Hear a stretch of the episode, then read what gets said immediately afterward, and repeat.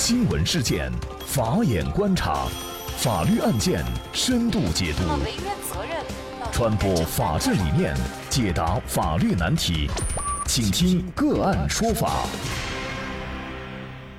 大家好，感谢收听个案说法，我是方红。更多的案件解读，欢迎您关注个案说法微信公众号。今天呢，我们跟大家聊一下行人闯红灯被判刑三年，赔偿一百一十七万的案件。行人违反交通信号灯闯红灯横穿马路是常有的事儿，那很多人啊都见怪不怪。但是四月二十四号上午，宁波市鄞州区人民法院就审理了一起案件，行人和电动车相撞以后逃逸，电动车主经抢救不幸身亡。鄞州法院当庭作出一审判决，这名行人被判处有期徒刑三年，并赔偿一百一十七万元。那么仔细看监控视频啊，可以发现，二零一八年十二月六号下午五点三十五分左右，那么被告人，也就是说谢女士，她呢在宁波市鄞州区五乡镇环城南路的一个路口违反了交通信号灯的指示，横穿马路闯了红灯。那么在这个时候呢，正好驾驶两轮电动自行车的邓师傅。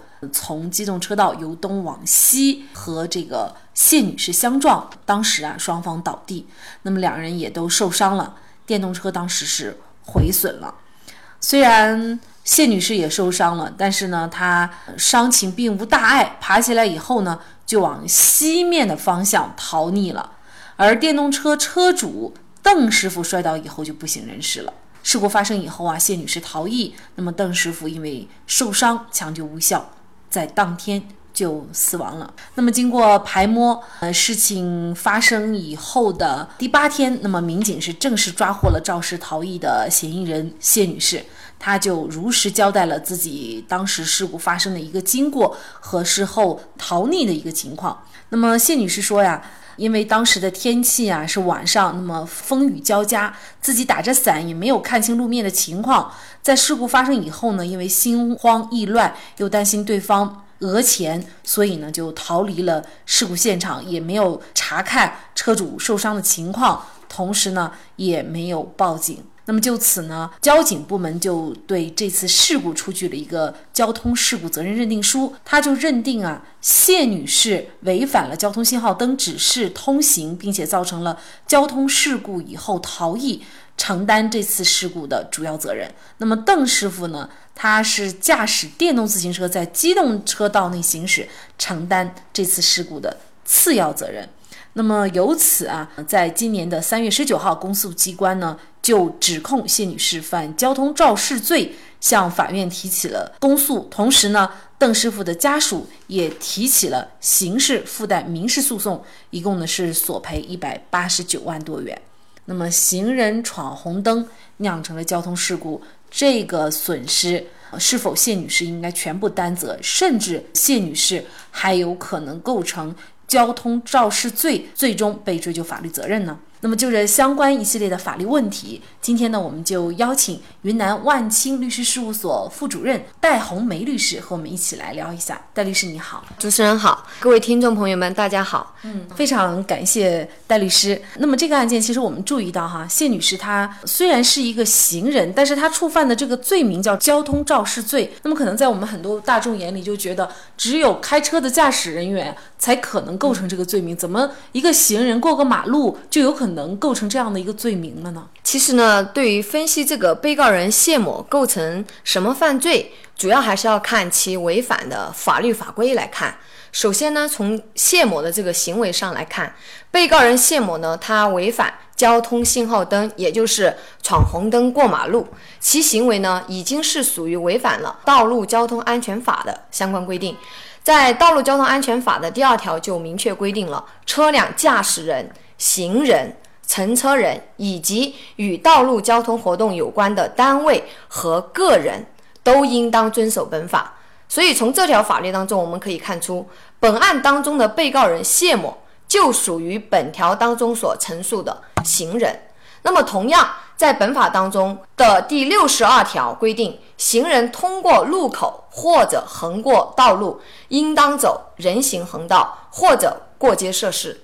通过有交通信号灯的人行横道，应当按照交通信号灯指示通行；通过没有交通信号灯人行横道的路口，或者在没有过街设施的路段横过道路，应当在确认安全后通过的规定。可以看出，本案的被告人谢某虽然是行人，但他也属于《道路交通安全法》中所约束的对象。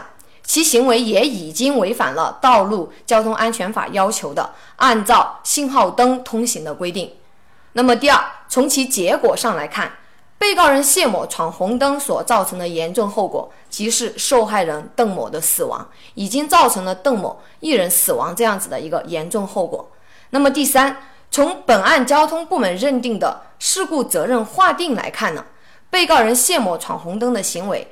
受害人邓某驾驶的电动自自行车在机动车道内行驶的行为，都违反了《道路交通安全法》的规定。其实双方都有责任，但因为被告人谢某具有逃逸的行为，事故发生之后，谢某做出的第一反应是逃离现场，所以交警部门判定其承担事故的主要责任。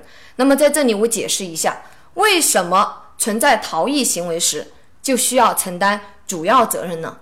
那么根据《道路交通安全法实施条例》第九十二条的规定，发生交通事故后，当事人逃逸的，逃逸的当事人承担全部责任。但是有证据证明对方当事人也有过错的，可以减轻责任。所以从该法律条款我们可以看出，因被告人谢某逃逸，被害人也存在一定的过错。故而认定了本案当中的交通事故是一个主次责任。那么第四，归结到被告人谢某构成什么犯罪？这个是我国刑事法律当中刑法的规定。那么刑法第一百三十三条规定，违反道路交通运输管理法规，因而发生重大事故致人重伤、死亡，或者使公司财产遭受重大损失的，处三年以下有期徒刑或者拘役。交通肇事后逃逸或者有其他特别恶劣情节的，处三年以上七年以下有期徒刑；因逃逸致人死亡的，处七年以上有期徒刑。那么我们结合本案当中来看，谢某因闯红灯与本案的受害人邓某相撞，事故发生后，被告人谢某逃逸，受害人邓某经抢救无效死亡。被告人谢某承担事故的主要责任，其违反道路交通安全法的闯红灯行为与受害者邓某死亡之间存在直接的因果关系。事故发生后，被告人谢某逃离现场。我认为呢，被告人谢某的这个行为完全符合刑法第一百三十三条规定的交通肇事罪的犯罪构成要件，构成。交通肇事罪，也就是说，在这个案件当中，如果这个谢女士她当时没有逃逸的话，那么也有可能不涉嫌这个罪名，甚至说不构成这个罪名。对，如果说是事后呢，她没有逃逸，她是选择积极的报警，或者是对这个伤者进行救治，那么在交通事故认定这个上面，她可能就不会认定为主要责任了。那么。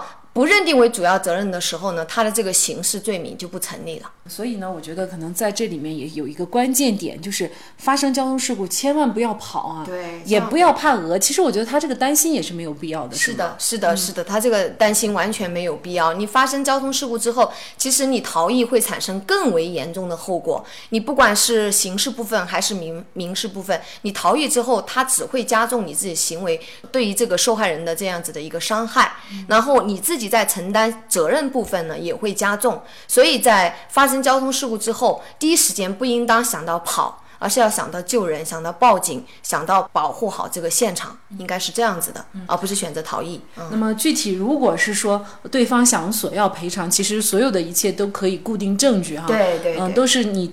具体的承担多大过错，造成多大损失，你来赔偿就好了。是的，是的。嗯，他所说的担心额，这个应该是不存在的哈。是是是。嗯，现在呢，邓师傅的家属是要索赔将近两百万块钱的这样的一个损失。那么这样的一个损失，是不是谢女士也要来承担？对，这个是。其实，在我国侵权责任法当中呢，对于这一块已经有明确的规定。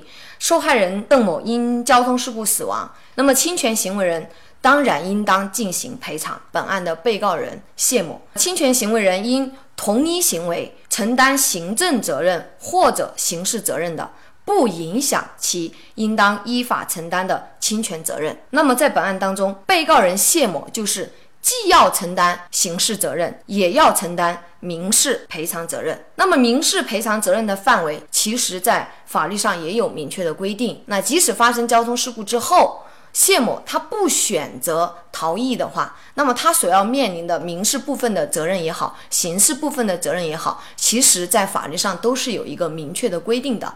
那么在本案当中，这个民事责任的赔偿范围呢，它主要有以下几点：致人死亡的，主要包含死亡赔偿金、被抚养人的生活费、丧葬费、精神损害抚慰金等等费用。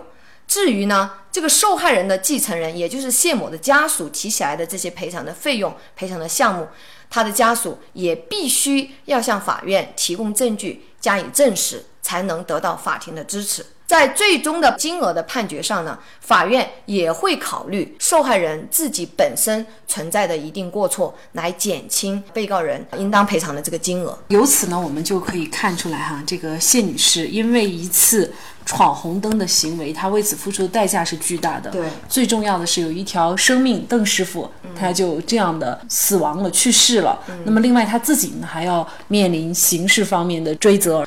等等，嗯，所以呢，由这个案件呢，不得不提醒我们广大的大众哈，一定要遵守交通规则，对，否则的话，呃，可能我们大家会觉得你就是闯红灯嘛，顶多一个罚款，其实没那么简单啊。是是是，其实通过这个案案件呢，我们可以看出呢，其实我国法律规定的很清楚了，无论是驾驶员、乘车人还是行人，都应当严格遵守交通法规和规则。